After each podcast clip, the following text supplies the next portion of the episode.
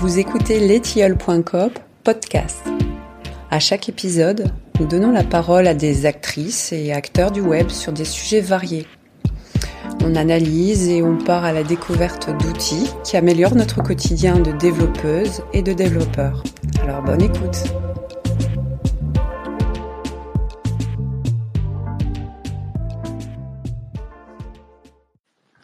Bonjour à tous et bienvenue sur ce Twitter Space que l'on va animer avec quelques collègues d'Etiel.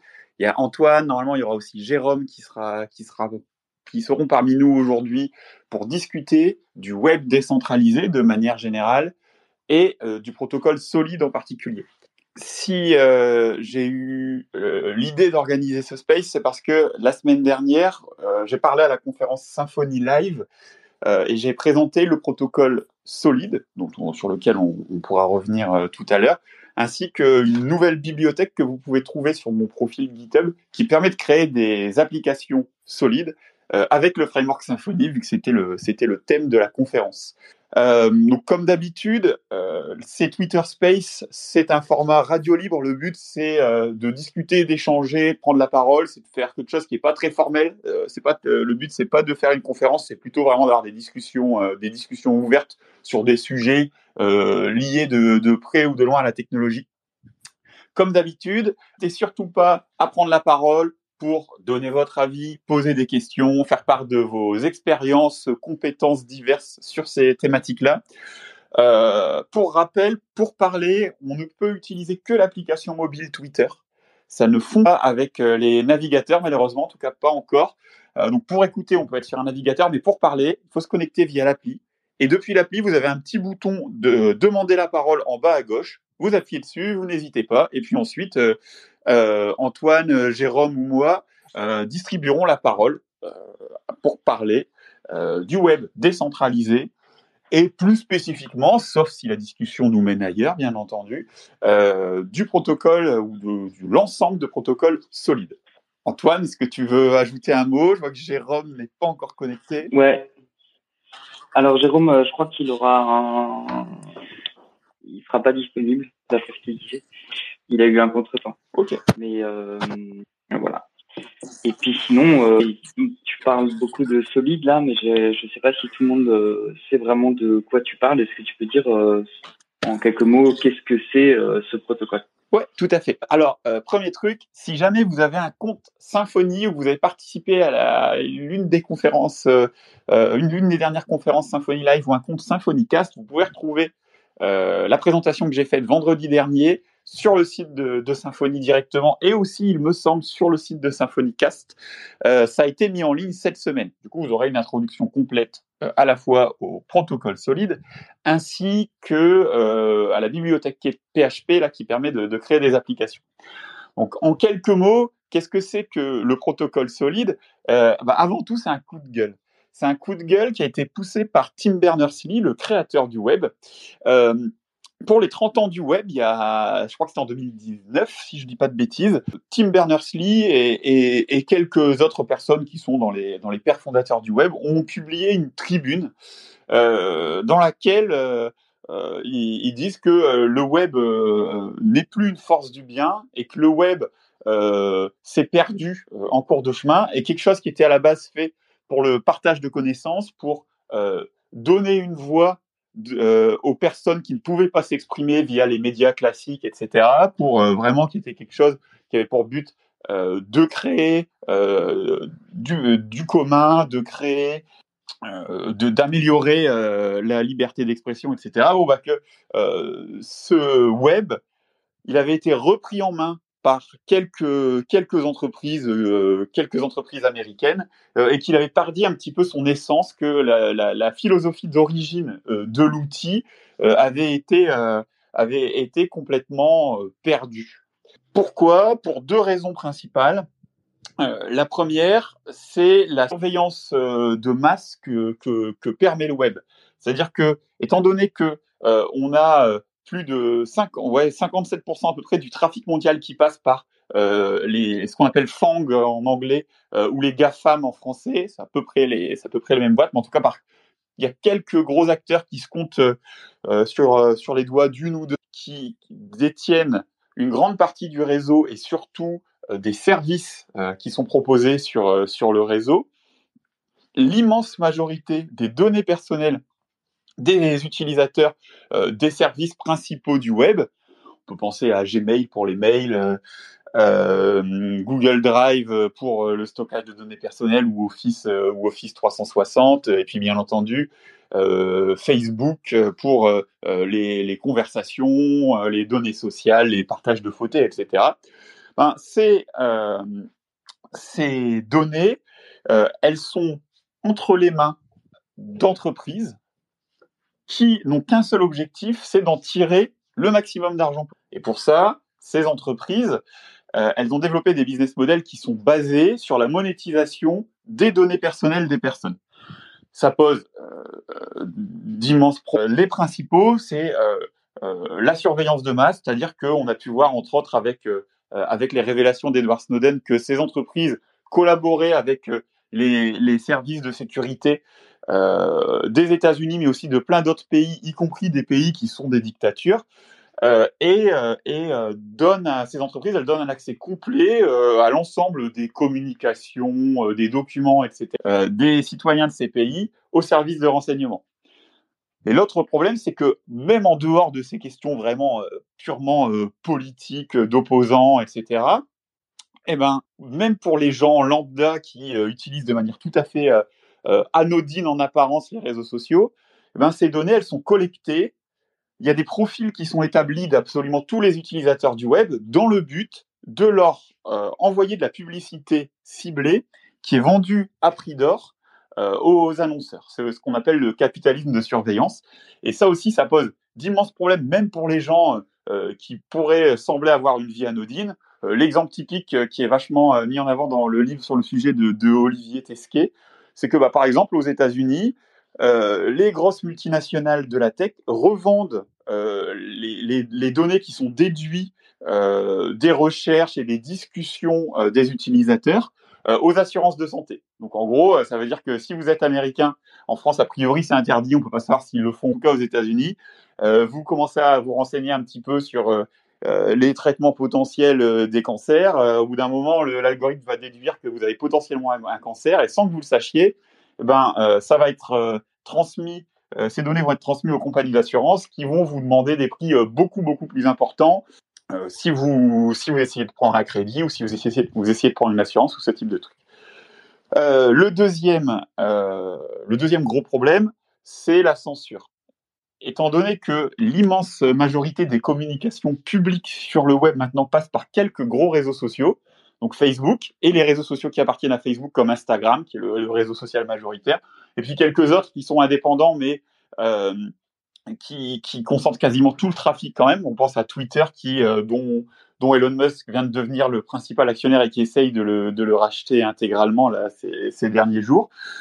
Euh, ces quelques réseaux sociaux là qui se comptent aussi sur, sur les doigts d'une main, euh, c'est le, le, quasi seul canal via le web maintenant pour être capable de toucher beaucoup de monde.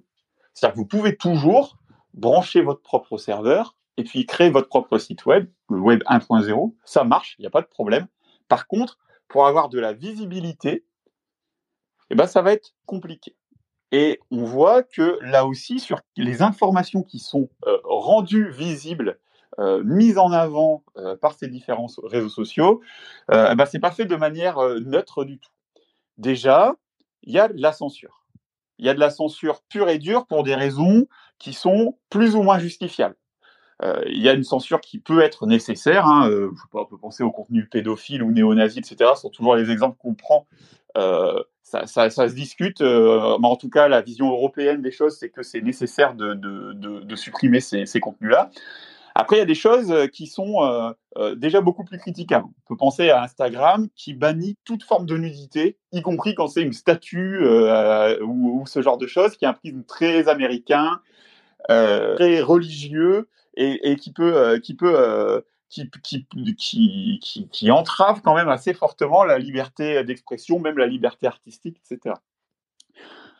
ensuite, il y a des choses qui sont vraiment pas acceptables Euh, je pense par exemple euh, aux organisations kurdes qui ont combattu Daesh euh, en Syrie du Nord, à Raqqa, etc., qui ont eu tous leurs moyens de communication sur les réseaux sociaux bloqués complètement, parce que ces organisations sont aussi en, en conflit avec la Turquie et que l'État turc a fait pression sur les grosses multinationales de la tech pour que ces pages Facebook, Instagram et compagnie soient bloquées.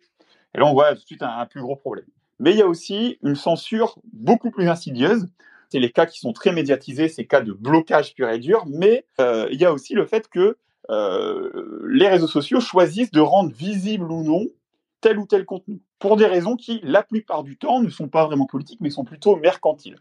En gros, c'est assez simple. Si vous payez pour promouvoir vos contenus, quels qu'ils soient, même s'ils sont de mauvaise qualité, même s'ils sont euh, haineux, même si c'est des fausses informations, eh ben, si vous payez pour promouvoir vos contenus, ils vont être mis en avant, ils vont être diffusés à énormément, euh, à énormément de monde, alors que euh, si vous ne payez pas, bah, vous aurez une visibilité beaucoup, beaucoup moins importante. Et ça, ça pose des problèmes parce que euh, la mise à disposition des données personnelles des utilisateurs est couplée à la, capacité de promouvoir financièrement des, contenus à, à, une très large part de la population suivant des critères très très précis, bah, ça a donné Cambridge Analytica et la tentative par les équipes de Trump de manipuler euh, les, élections américaines pour, euh, en utilisant l'immense quantité de données personnelles qui étaient euh, collectées sur les, les, citoyens américains par Facebook. Voilà un peu pour, pour le contexte. Donc Tim Berners-Lee a écrit un long article qui explique euh, tout ça dans les détails, qui revient sur pourquoi le web n'a pas été conçu pour ça, comment ça a été détourné par ces quelques entreprises, etc. Euh, et, euh, il dit que voilà le web a 30 ans et que et que le web ben va il, il sert plus du tout ses, ses, objectifs. Sauf que ça reste un, développeur, ça reste un informaticien, et donc il se contente pas de critiquer. Il a aussi proposé une solution, au moins une solution pour euh, régler ces problèmes-là.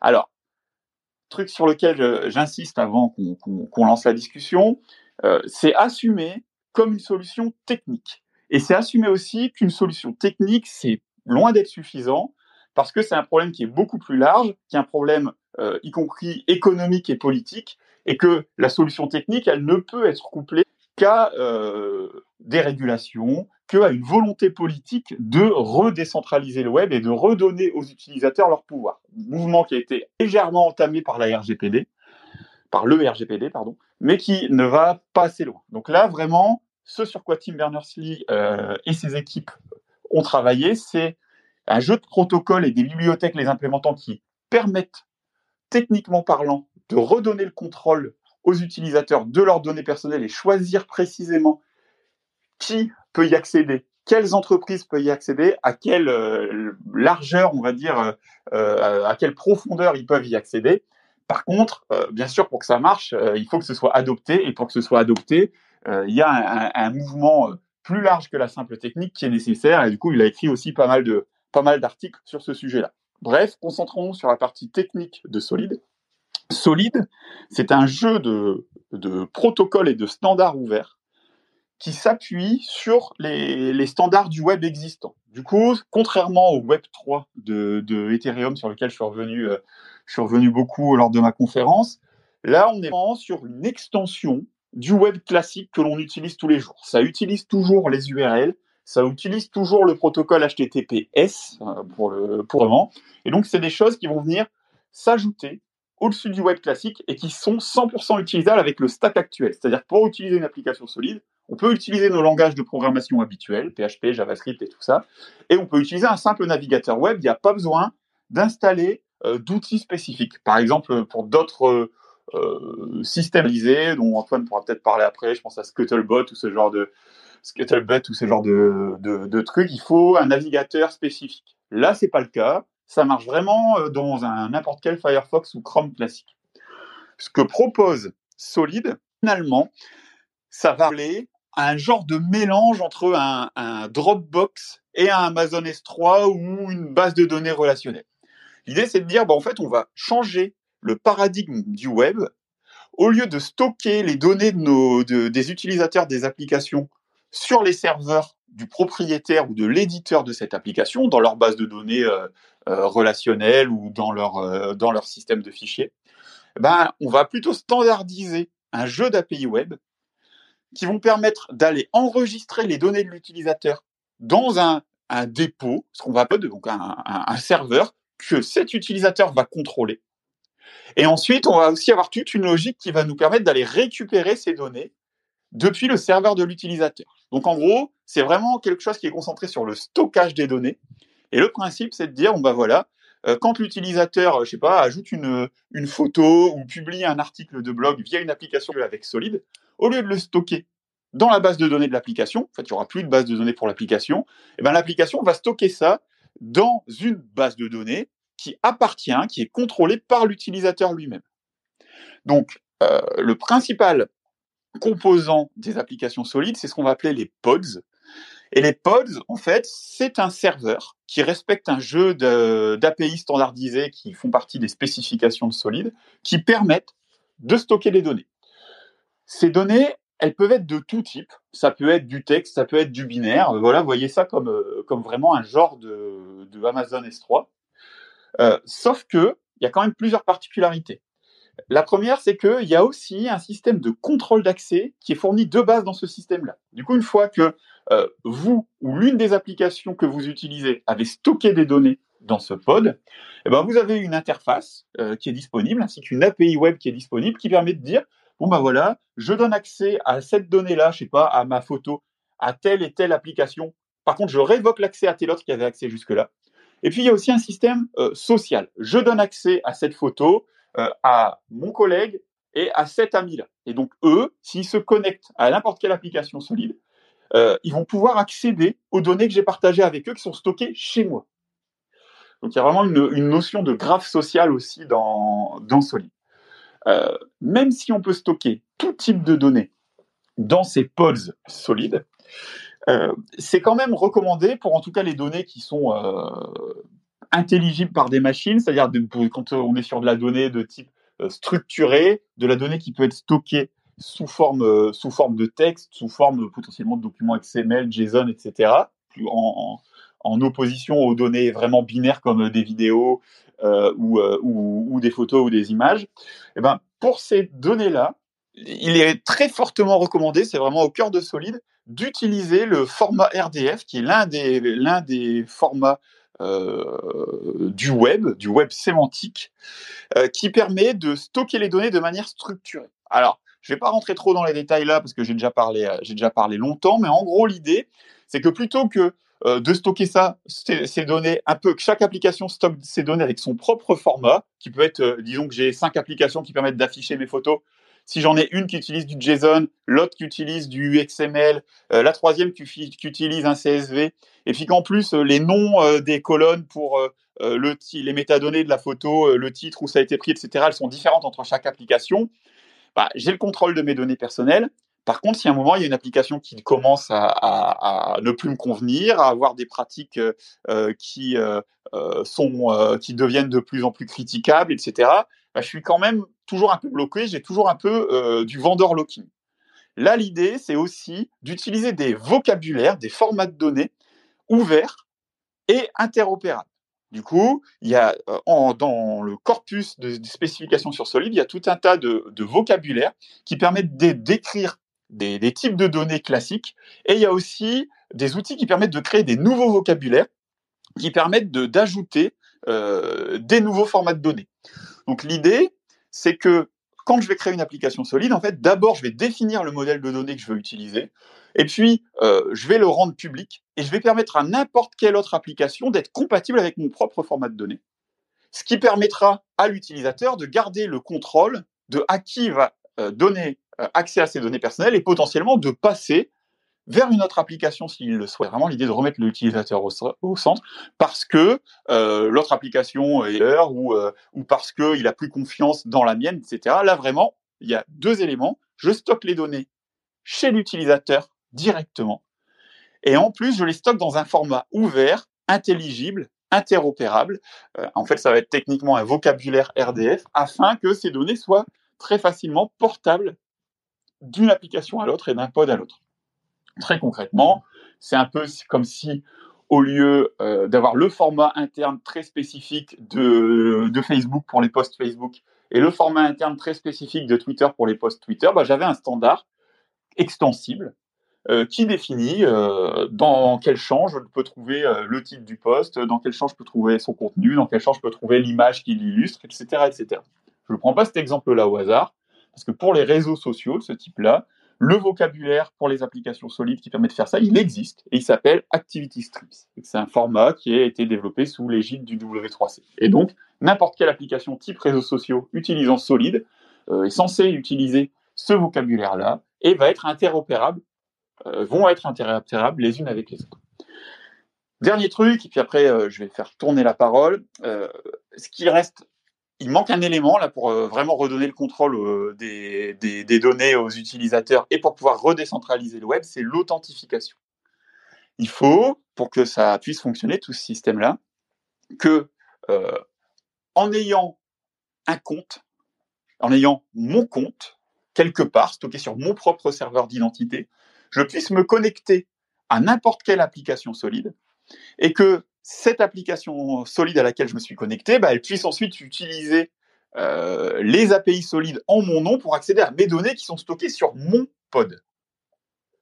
Donc, dans Solid, il y a aussi tout un jeu de spécifications qui propose un système d'authentification euh, unique, euh, single, type single sign-on, qui utilise en fait OpenID Connect. Vous savez, c'est le format qui, est, qui est utilisé quand vous utilisez euh, connexion avec euh, Google, Facebook, euh, Amazon, etc., etc. En fait, derrière, ça utilise un, standard du web qui s'appelle OIDC, OpenID Connect. En fait, Solid utilise aussi OpenID Connect, mais il ajoute une petite extension à ça, qu'on appelle Solid OIDC.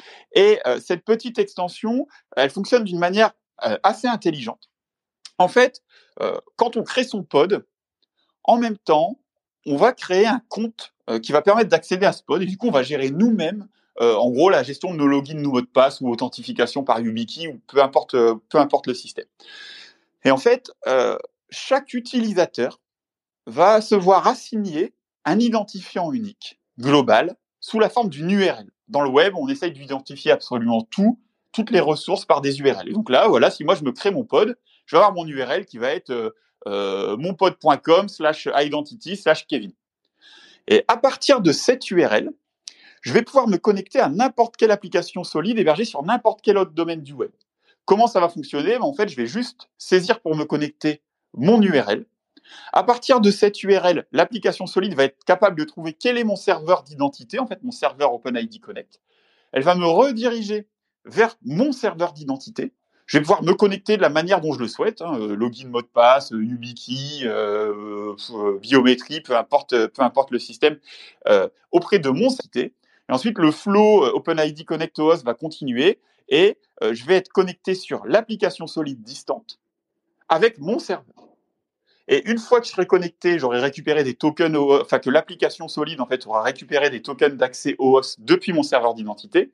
Bah, avec ces tokens d'accès OS, euh, l'application solide va pouvoir accéder en mon nom aux données stockées sur mon pod mes pods, puisque je peux en avoir plusieurs. Je peux ségréguer mes données. Par exemple, je peux avoir un pod qui est contrôlé par euh, mon entre données pro et puis un pod qui est auto-hébergé par moi-même pour mes données perso.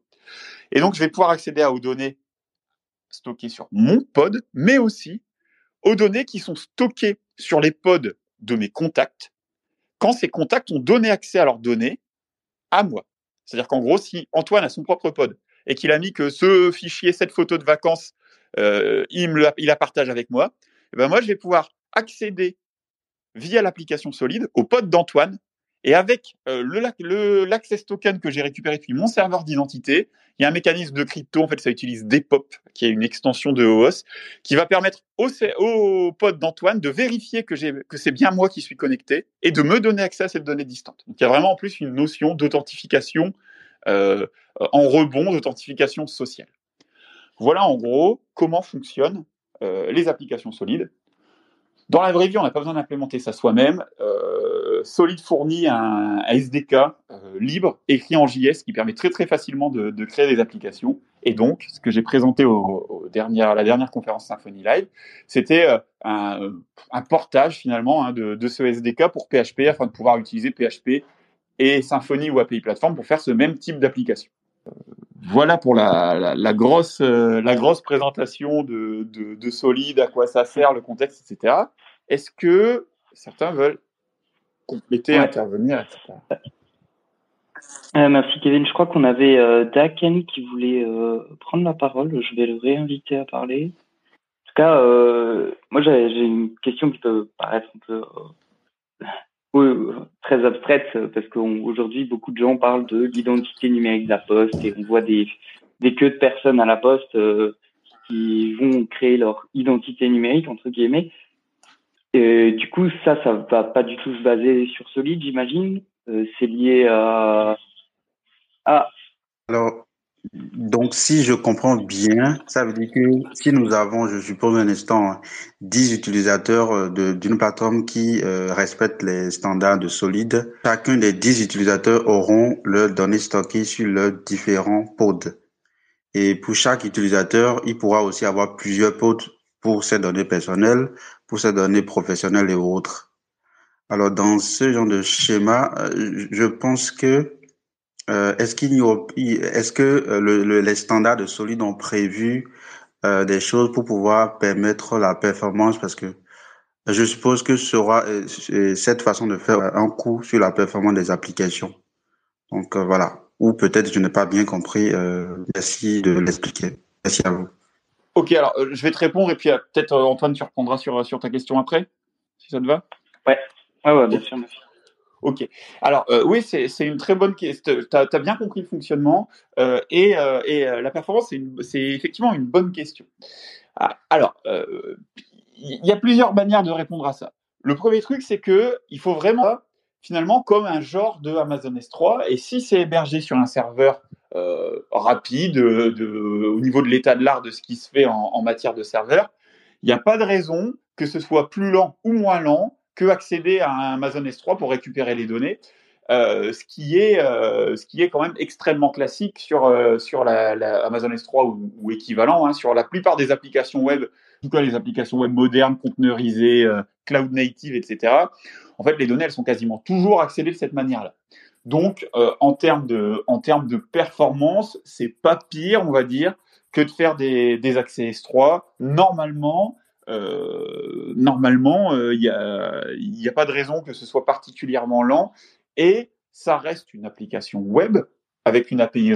Toutes les optimisations euh, habituelles, c'est l'intérêt de, capitaliser sur la stack technique. si vous voulez mettre, je sais pas, du, Cloudflare, du cache HTTP, du load balancing, etc., etc. Ça reste du serveur web et, et de l'API REST classique, donc vous pouvez mettre en œuvre toutes les optimisations techniques que vous voulez. Deuxième élément de réponse, en fait, et ça va, je pense aussi aller un petit peu euh, commencer à ébaucher une réponse pour la question que, que Antoine avait commencé. Euh, c'est plutôt conçu pour faire des systèmes décentralisés que distribués. C'est-à-dire que techniquement parlant, tout le monde peut créer son propre pod euh, l'héberger sur un Raspberry Pi dans une peut-être que les temps d'accès vont pas être géniaux géniaux, mais bon, euh, ça va ralentir que la personne qui a ses données là-dessus ou, les, ou ses amis qui accèdent à ses données à lui, ou auto-héberger son propre pod sur un hébergeur classique. C'est des cas d'usage qui sont supportés. C'est fait pour ça. Les plus paranoïaques d'entre nous qui veulent le plus grand contrôle sur leurs données personnelles iront probablement vers ces solutions-là. Ceci étant dit, c'est pas forcément le cas d'usage majoritaire et principal qui est envisagé par les créateurs de Solid. Eux sont plutôt donc de dire bah voilà, euh, euh, ce qui est important, c'est de casser les monopoles des, grosses multinationales de la tech qui leur permettent de créer des silos de données dans lesquels, une fois qu'on a mis le doigt, on ne peut plus sortir. Quand on a commencé à utiliser Facebook, on n'a aucune manière de récupérer nos contacts, nos données, euh, nos amis, etc., et de passer vers un autre, un autre prestataire compatible. On est pieds et poings liés avec Facebook, et Facebook en profite pour stocker le maximum de données personnelles sur nous et les revendre, euh, les revendre au plus offrant. Bon, là, l'idée, c'est plutôt de se dire, bah, il y a beaucoup de gens qui n'hébergeront pas eux-mêmes leurs pods. Mais c'est pas un gros problème. Ce qui est important, c'est qu'il n'y ait pas de monopole et qu'il y ait une diversité d'acteurs, euh, acteurs commerciaux, euh, associatifs, institutionnels. On, on, y reviendra avec Antoine tout à l'heure. Et donc, ce qui est plutôt envisagé, et ce qui est déjà plus ou moins le cas hein, sur le, parce que Solid c'est déjà un truc qui fonctionne et qui est, qui est, de plus en plus utilisé, c'est qu'on va avoir des hébergeurs de pods qui vont fournir en gros des, des ces, ces, ces, ces, pods de données personnelles euh, avec des API compatibles et qui vont se charger, eux, de l'hébergement, de l'infrastructure, des optimisations de performance, etc., etc. Et puis, au final, on va se rendre compte que euh, pour euh, une entreprise ou pour euh, une association donnée, bon bah, de toute façon, on a un jeu de serveur qui héberge tous les pods de tous les utilisateurs, et donc en termes de performance, on est bien. Enfin, c'est de l'appli web complètement traditionnelle, hébergée sur de l'infrastructure de bonne qualité et qui est sur le même réseau. C'est-à-dire que voilà, si je commence à utiliser Solid pour une application d'entreprise, il y a de très grandes chances que c'est l'entreprise qui va fournir les pods aux, aux différents employés de l'entreprise. et c'est euh, l'entreprise qui va faire en sorte que tous ces pods avec des données qui sont très liées les unes aux autres, bah, techniquement parlant, physiquement parlant, elles soient sur les mêmes machines ou les mêmes clusters de machines. Donc mmh. euh, voilà, en gros sur les sur les, les, les questions de performance, c'est ni plus ni moins un souci que pour les applications web traditionnelles. C'est effectivement, vu que c'est sur un système décentralisé et distribué, bah, il peut y avoir de la latence réseau, mais il y a plein de techniques qui permettent de la, de la limiter. Et encore une fois, c'est pas tant que chacun héberge soi-même ses données personnelles, mais plutôt d'avoir le choix entre euh, différents prestataires, de pouvoir redonner à une échelle un peu plus proche de soi euh, le, contrôle des données, c'est-à-dire qu'au lieu que Facebook ou Google centralisent toutes les données de toute la planète entière, bah, c'est que les données qui concernent mes recherches, bah, elles soient stockées comme celle de tous les autres chercheurs de mon université par l'université elle-même, que celle qui concerne mon travail, elle soit stockée par mon entreprise, que celle qui concerne, qui concerne euh, euh, mon assaut de ski alpin, et eh ben, elle soit stockée par l'assaut de ski alpin elle-même. C'est plutôt à cette échelle-là qu'à l'échelle individuelle, ce qui permet des optimisations de performance. Par contre, grosse différence avec les etc., c'est la portabilité. Si à un moment, euh, je considère que le prestataire que j'utilise pour stocker mon pod euh, soit ne fonctionne plus bien, euh, soit euh, commence à faire des choses pas très pas très claires avec mes données personnelles, soit des problèmes de performance, soit devient trop cher, enfin peu importe. Et eh ben grâce à ces standards, j'ai la possibilité de migrer mes données ailleurs sans, sans difficulté. Ouais. Et d'ailleurs, du coup, tu l'as dit, mais peut-être un peu trop rapidement, je vais revenir là-dessus. C'est que ce système-là, donc, on est vraiment dans un système décentralisé. Donc, pour revenir aux origines du web, comparé euh, finalement à euh, des solutions comme euh, les, les, protocoles distribués, donc de type Scuttlebot, donc as rapidement que tu as rapidement mentionné tout à l'heure, où là on va vraiment être plus dans une optique où chacun a la donnée chez soi et toute la donnée euh, qu'il partage avec avec ses amis. Donc c'est-à-dire que c'est complètement différent dans, dans des systèmes distribués comme ça. On a des problèmes de performance assez rapidement quand on se retrouve à avoir les données de ses 100 amis chez soi. Donc là, c'est quand même un peu différent et on maintient le système décentralisé euh, du web avec euh, ce protocole solide. Et ça va être de même, par exemple, euh, pour les protocoles plus orientés sur la blockchain.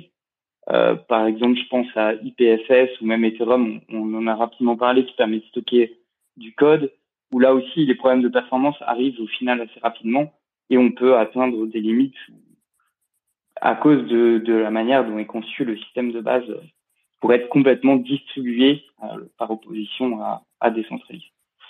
Euh, euh, parenthèse fermée, je vais revenir à ma question. Je ne sais pas si quelqu'un d'autre voulait intervenir. Mais oui, du coup, euh, donc là, tu, tu parlais d'identité et donc du coup qu'on avait une identité en termes, enfin, qui est liée finalement au protocole solide et à tous les protocoles qu'on connaît un petit peu sur Internet.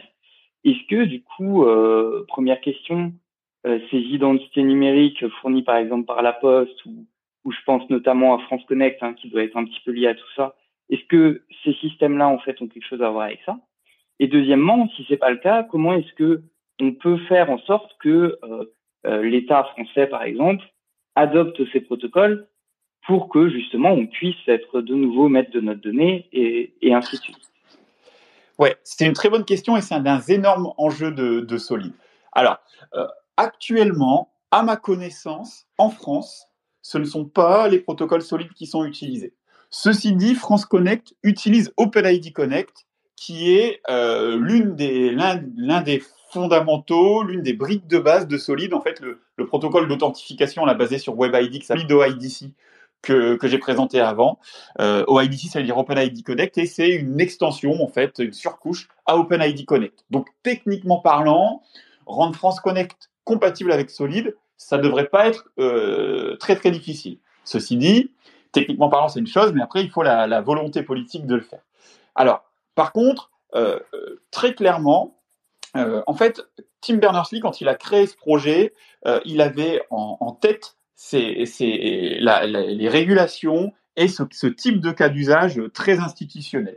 Et donc, en fait, en parallèle du projet qui a été euh, créé au sein du, MIT, Berners-Lee et le MIT ont créé une start-up, comme le font beaucoup les universités américaines, qui s'appelle Inrupt et qui euh, développe euh, le protocole solide, euh, le SDK euh, principal pour le, euh, en JavaScript, un système de pods commerciaux qu'on peut, voilà, on peut payer pour faire héberger nos propres pods solides, mais surtout, il développe des technologies à destination des institutions euh, pour utiliser euh, Solid pour les cas d'usage de plus en plus euh, de plus en plus fréquents qui ont pour but redonner de favoriser l'interopérabilité, de redonner aux utilisateurs un peu plus de, de contrôle sur leurs données personnelles, d'assurer leur vie privée, etc. Pendant ma conférence, j'ai présenté un exemple qui est en cours d'expérimentation. En Angleterre, le NHS, qui est le l'équivalent du ministère de la, Santé en France, est, en train de mener une expérimentation pour permettre de stocker les, dossiers médicaux euh, des habitants de Manchester sur des pods qui sont hébergés par le ministère de la Santé anglais, qui implémentent complètement la spécification solide. Donc voilà, c'est vraiment du, standard ouvert, etc. Et le but, c'est de permettre aux utilisateurs, euh, aux, citoyens euh, anglais, de voir l'ensemble des données personnelles, mais médicales en particulier, qui sont stockées sur eux, de pouvoir contrôler quel médecin euh, peut y avoir accès ou ne peut pas y avoir accès, et de pouvoir choisir quelle application, comme ce genre de choses, peut avoir accès ou ne peut plus avoir accès euh, à, ces, données médicales-là. Du coup, c'est vraiment l'une des grosses cibles euh, de Inrupt et du protocole solide, qui est de convaincre les acteurs institutionnels de se baser sur ces standards ouverts-là euh, pour, pour permettre, pour permettre l'interopérabilité des données. En France, malheureusement, euh, il y a aussi des, beaucoup de boulot qui est fait en ce moment pour euh, numériser et centraliser les dossiers médicaux. Euh, c'est la polémique qu'il y a eu autour du Health Data Hub qui a été confié à, Microsoft sans appel d'offres, etc. Vous avez peut-être un peu suivi ça. Et euh, à ma connaissance, euh, Microsoft est parti sur une solution hyper centralisée, stockée sur, Azure, sans contrôle direct de qui a accès à quoi par les utilisateurs qui n'utilisent pas Solid. Du coup, c'est ce que je disais en introduction de, de, ce space. Euh, ce sur quoi travaillent les équipes de Solid, c'est proposer les solutions techniques qui permettent de redonner le contrôle aux utilisateurs. Mais les solutions techniques, c'est pas suffisant. Ça nécessite euh, aussi une volonté politique pour les mettre en œuvre. Et là, on voit concrètement ce que c'est que ces volontés politiques. Bon, en Angleterre, ils mettent ça en place, en tout sur euh, dans les bases de données en silo de chez Azure, sans savoir qui qui connaît quoi. J'ai envie de dire, il y, a, y, a, en sur le Health Data Hub, il y a, y a beaucoup de, de, de, candidats à la présidentielle qui avaient des positions assez différentes là-dessus, qui étaient présentes dans leur programme. Euh, je ne sais pas si c'est ceux qui vont pousser le plus ce genre de, de, de technologies comme Solid qui sont passés au second tour. J'ai envie de dire, fallait, fallait y penser avant, quoi. Mais, ouais. mais ceci dit, il y a vraiment une question de volonté politique qui est, qui est, euh, qui est, qui est, qui est, qui est primordiale pour que ces technologies-là puisse être euh, euh, répandu. Par contre, vraiment, l'une des cibles du MIT et de Inrupt, c'est les, acteurs institutionnels. C'est vraiment quasiment leur cible prioritaire. Après, en, tant que développeur, vous avez aussi un, pouvoir là-dessus, euh, que ce soit dans vos entreprises privées, mais surtout ceux qui travaillent, que parmi nos auditeurs, il y a souvent euh, des personnes de BetaGouv, par exemple, ou, de, ou qui travaillent dans différents services publics. Bon, bah, c'est à nous aussi, euh, en interne, d'expliquer l'intérêt l'intérêt technique et puis aussi l'intérêt en termes de vie privée, en termes d'ouverture, de transparence, etc. de ces technologies-là, et puis de pousser de l'intérieur pour que pour qu'elles soient adoptées plutôt que que les trucs propriétaires dans le cloud des, des, des GAFAM. Quoi. en tout cas, n'hésitez pas à reprendre la parole. Je vois qu'il y a Nicolas aussi qui a, qui a demandé le statut d'intervenant. D'accord. Euh, voilà, parlons des, des, géants du web, des GAFAM. Est-ce qu'il y a une façon, euh, est-ce que le, euh, les standards de Solid ont prévu certaines facilités pour qu'ils puissent peut-être quitter leur, leur schéma de cloud, de tout centraliser chez, chez eux pour intégrer les standards de Solid? Alors oui, complètement. Hein. Euh, solide, comme je le disais, c'est un projet du MIT euh, porté aussi par Inrupt, mais les standards sont gérés au sein du W3C, qui est euh, l'organisme de station du web, duquel, qui, duquel font partie les, les, les, plus grosses multinationales de la tech, et en, entre autres, tous les acteurs du cloud sont, tous les gros acteurs du cloud sont membres du W3C.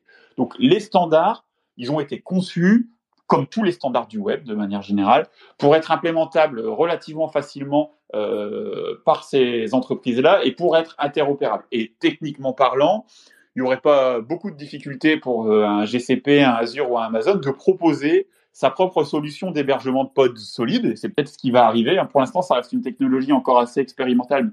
C'est peut-être ce qui va, c'est peut-être ce qui arrivera. Et, même à l'heure actuelle, de toute façon, il y a des, il y a des pods euh, open source sous forme de logiciels libres qui, disposent d'images Docker et Kubernetes et du coup, dans, sur n'importe quel cloud public compatible avec Docker, c'est-à-dire tous, quoi, vous pouvez déployer votre propre cloud, votre propre pod hyper facilement. Ça, c'est, pas un souci. Après, en dehors du, des Azure, GCP et AWS, la vraie question, c'est est-ce qu'à un moment, Facebook ou Google Drive ou Instagram ou enfin voilà ce type d'application là ou euh, ou euh, Drop seront compatibles avec Solid parce que ce serait plutôt ça finalement le, le, le véritable intérêt. Là, c'est peu probable que les grosses multinationales de la tech s'engagent dans cette voie parce que ça leur ferait perdre leur source de revenus tout simplement. Euh, ça, ça, ça permettrait à, à peu près n'importe quel utilisateur de partir de chez eux, ça, couperait ces, effets réseau, ces silos, etc. Et ça attaquerait directement euh, leur rentabilité. Donc c'est peu probable qu'ils s'engagent dans cette voie-là, à moins qu'il y ait des régulations. Là, on sait qu'en ce moment, l'Union européenne est en train de travailler euh, sur euh, des régulations obligeant à l'interopérabilité des, des, messageries instantanées entre elles. D'ailleurs, régulations qui n'ont pas l'air de forcément être euh, très bien très bien foutus et poser les, peuvent poser des problèmes en matière de vie privée, etc. Enfin bref, en tout cas, euh, c'est peu probable qu'ils y aillent de même. Par contre, c'est possible qu'à un moment ou un autre, que ce soit les, les, le département du commerce américain ou, euh, ou l'Union européenne, vu que ces, ces, entreprises sont sur certaines de ces activités en situation de monopole, les forces à, à implémenter des, des, standards ouverts. Et, et très clairement, Solid, c'est aussi fait pour ça, pour être cette proposition et ces standards qui, qui, seront, euh, qui seront implémentés. Hum, hum. Euh, Peut-être une question avant qu'on termine. Euh, tu parlais justement de monétisation, en fait, que les GAFAM, ils vont pas implémenter ça parce qu'ils se seraient perdre de l'argent. Est-ce qu'il y a quand même, selon toi, des possibilités de quand même générer des revenus ou de l'argent avec ce protocole-là pour justement venir payer les pods ou, ce genre de choses? Ou alors c'est quelque chose qui ne doit pas être fait et que ça va à l'encontre de euh, ce pourquoi c'est pensé Alors, euh, générer des revenus pour payer les pods, etc., mais il faut bien un moment que l'infrastructure soit payée, oui. Contre, mmh. euh, ils ont fait un truc assez particulier euh, dans, dans, Solid, qui, qui, qui, moi je trouve plutôt bien, c'est qu'en gros, ils ont écrit un texte de d'éthique ou de philo qui, qui résume leur vision qu'ils ont du web et du web décentralisé et ce à quoi ça doit être utilisé, ce pourquoi ça doit être utilisé et ce pourquoi ça ne doit pas l'être. Et entre autres, dans ce pourquoi ça ne doit pas l'être, c'est écrit texto que ça ne doit pas l'être pour des euh, business models basés sur la publicité et la monétisation de données personnelles. Et en fait, ils ont inclus ces dimensions éthiques directement en préambule des spécifications techniques. Ce qui fait qu'en gros, euh, si tu euh, implémentes Solid et que tu l'utilises pour monétiser des, des données personnelles, bah, tu ne respectes pas la spécification. Tu vois, c'est vraiment. Donc en gros, clairement, eux pensent que c'est vraiment cette, ce business model-là euh, qui est la, monétisation des données personnelles, le, le, la publicité ciblée, etc., euh, qui est hyper hostile aux utilisateurs. Et, c'est contre ça qu'ils ont construit Solid. Donc clairement, tu ne peux pas euh, créer des applications solides qui suivent ce business model-là. En revanche, il n'y a rien qui interdit, c'est même plutôt en fait encouragé par euh, INREP, le MIT, etc., euh, l'utilisation commerciale de Solid. En fait, eux proposent de revenir à un business model beaucoup plus traditionnel. Par exemple, Inrupt met à disposition des pods mais ils sont pas financés par la publicité, ils sont payants. C'est-à-dire que tu prends un abonnement et puis tu payes 5 euh, euros par mois pour euh, ton, tes 5 gigas de, de stockage. Et en contrepartie, bah, on te, on t'a l'hosting euh, qui est fait, l'infogérance qui est faite, etc. Et on te garantit que tes données personnelles chiffrées, elles restent, il n'y a que toi qui et tes applications auxquelles tu donnes accès qui peuvent y avoir accès et que c'est pas monétisé, c'est pas utilisé pour te surveiller, faire un profil sur toi, etc. Donc, il y a tout à fait possibilité de faire des business models autour. Ça reste une solution euh, à l'américaine. Euh, ils ont rien contre, c'est même ce qu'ils font eux-mêmes euh, d'avoir d'avoir des, une utilisation commerciale de Solid, mais par contre pas une utilisation comme Facebook, etc., qui est basée vraiment sur la sur la surveillance et sur euh, la censure. Voilà, la censure, mais tu vois surtout vraiment l'analyse des données personnelles. En gros, l'une des conditions, c'est que c'est l'outil va rester euh, propriétaire de ces données personnelles. Tu n'as pas le droit de faire des des conditions générales d'utilisation à la Facebook qui dit que euh, l'hébergeur a le droit de voir tout, d'accéder à tout, d'analyser tout, de faire des profils avec. Tu vois euh, bon, j'ai réessayé d'inviter Emric, que j'ai supprimé sans faire exprès, mais Twitter ne veut pas. Donc, euh, et malheureusement, il, m'a dit que sa question ne pouvait pas s'écrire en 240 caractères. Donc, la prochaine fois, sûrement. Vas-y, Nicolas, si tu voulais intervenir. Ouais, désolé, j'ai peut-être pas bien lever la main ou je sais pas.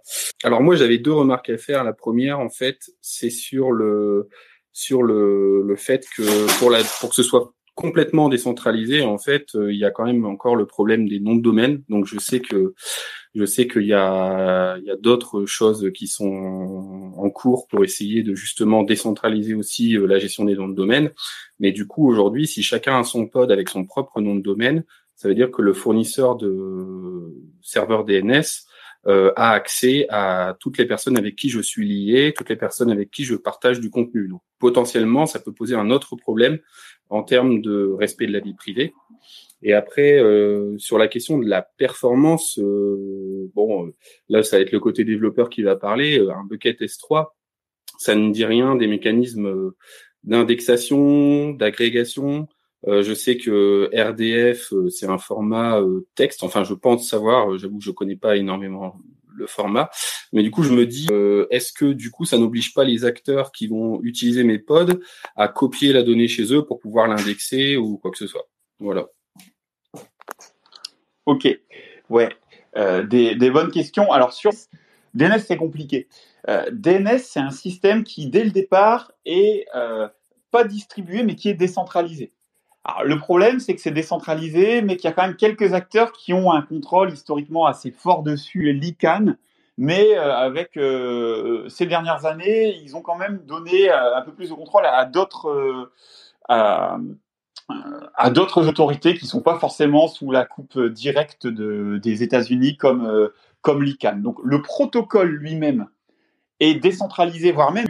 Par contre, les rule servers principaux, euh, bah, ils sont sous le contrôle de l'ICANN. Après, tout le monde peut brancher euh, son propre serveur sur Internet avec son propre euh, TLD et avoir sa propre infrastructure DNS. Ça, les standards, c'est juste que bah, du coup, comme les résolveurs DNS principaux utilisent les root servers, bah, il faut que l'utilisateur fasse une action manuelle pour, pour brancher ton serveur DNS qui soit reconnu par son, par son résolveur. Mais du coup, sur DNS, c'est toujours un peu compliqué parce que d'un côté, effectivement, c'est un des gros euh, point of failure euh, d'internet que c'est euh, les, les, les principaux sont dans d'un nombre assez réduit d'organisations, mais de l'autre, par contre, le protocole lui-même, il est quand même complètement décentralisé, même distribué en fait.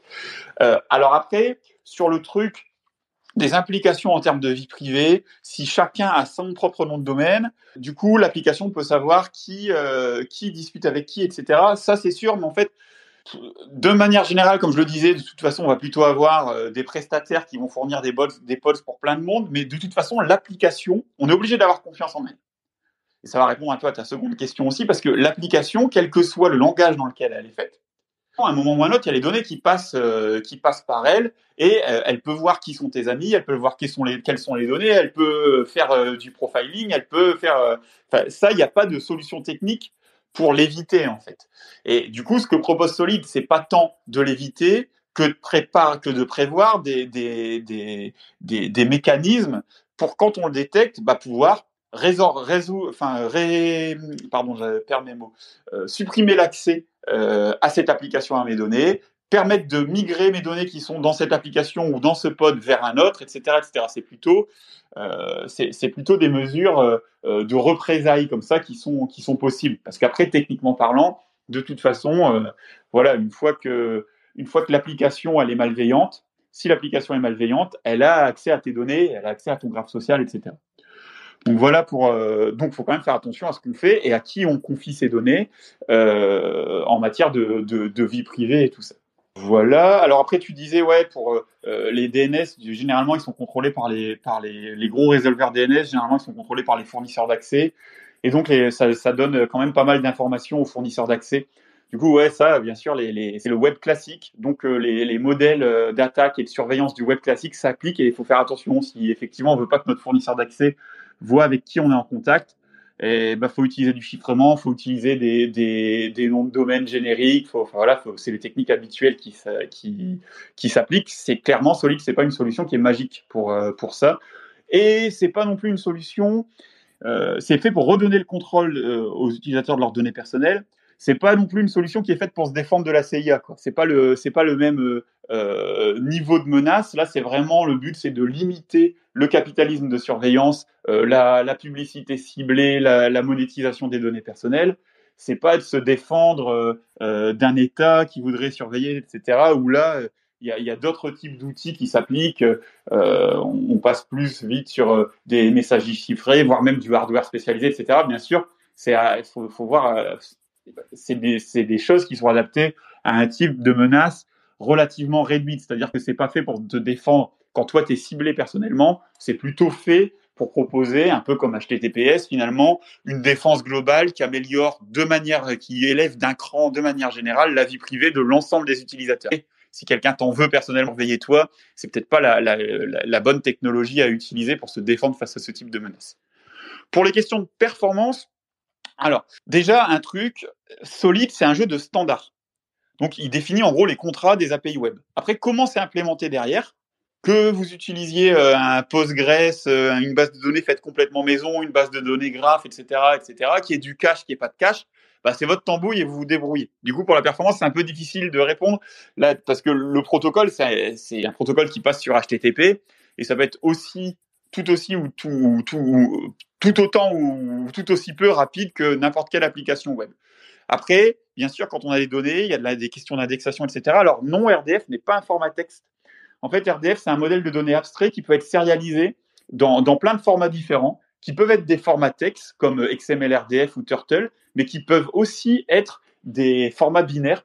Et en fait, c'est même spécifiquement fait pour ça. Il y a des algorithmes de transformation des données et tu peux tout à fait les stocker dans ton stockage interne sous forme binaire avec euh, des bitries, un petit peu ce que tu veux, des bases de données graphes hyper optimisées. Et par contre, en sortie, quand tu as besoin d'interopérabilité avec une, euh, autre application, les algorithmes et les spécifications prévoient que tu peux les sérialiser des formats intelligibles par un autre système qui n'utiliserait pas le même système de stockage interne. Et c'est vraiment la, grosse euh, valeur ajoutée de RDF. Sur RDF spécifiquement, il existe, parce que c'est un truc qui existe depuis, depuis longtemps, des bases de données spécifiques qui permettent de, de, faire des requêtes à la SQL et euh, avec des performances euh, pas mal, même sur des jeux de données immenses euh, qui viennent de différentes sources, etc. Ces outils, ça s'appelle des triple stores. C'est des, vraiment des, bases de données de, de, triplés sémantiques. C'est le, le, les fondements de RD. C'est des bases de données graphes il y en a des libres, comme Apache Gena, qui est euh, probablement la plus populaire, et il y en a des commerciales, dont certaines qui sont faites pour gérer des volumes de données monstrueux et qui, se, qui se comportent très bien.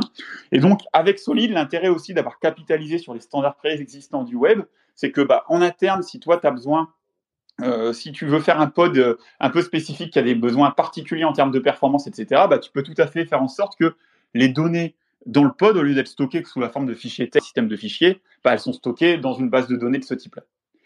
Euh, après, dernier truc pour euh, là-dessus, euh, l'application du coup, elle peut avoir besoin de réindexer les données en local et d'en faire une copie, etc. Alors, encore une fois, c'est pas spécialement l'esprit. C'est-à-dire que l'esprit, c'est plus les données, elles vont jamais transiter ou en tout cas être stockées par un serveur, mais elles vont plutôt aller directement d'une application JavaScript qui s'exécute côté client dans le navigateur vers le pod de l'utilisateur.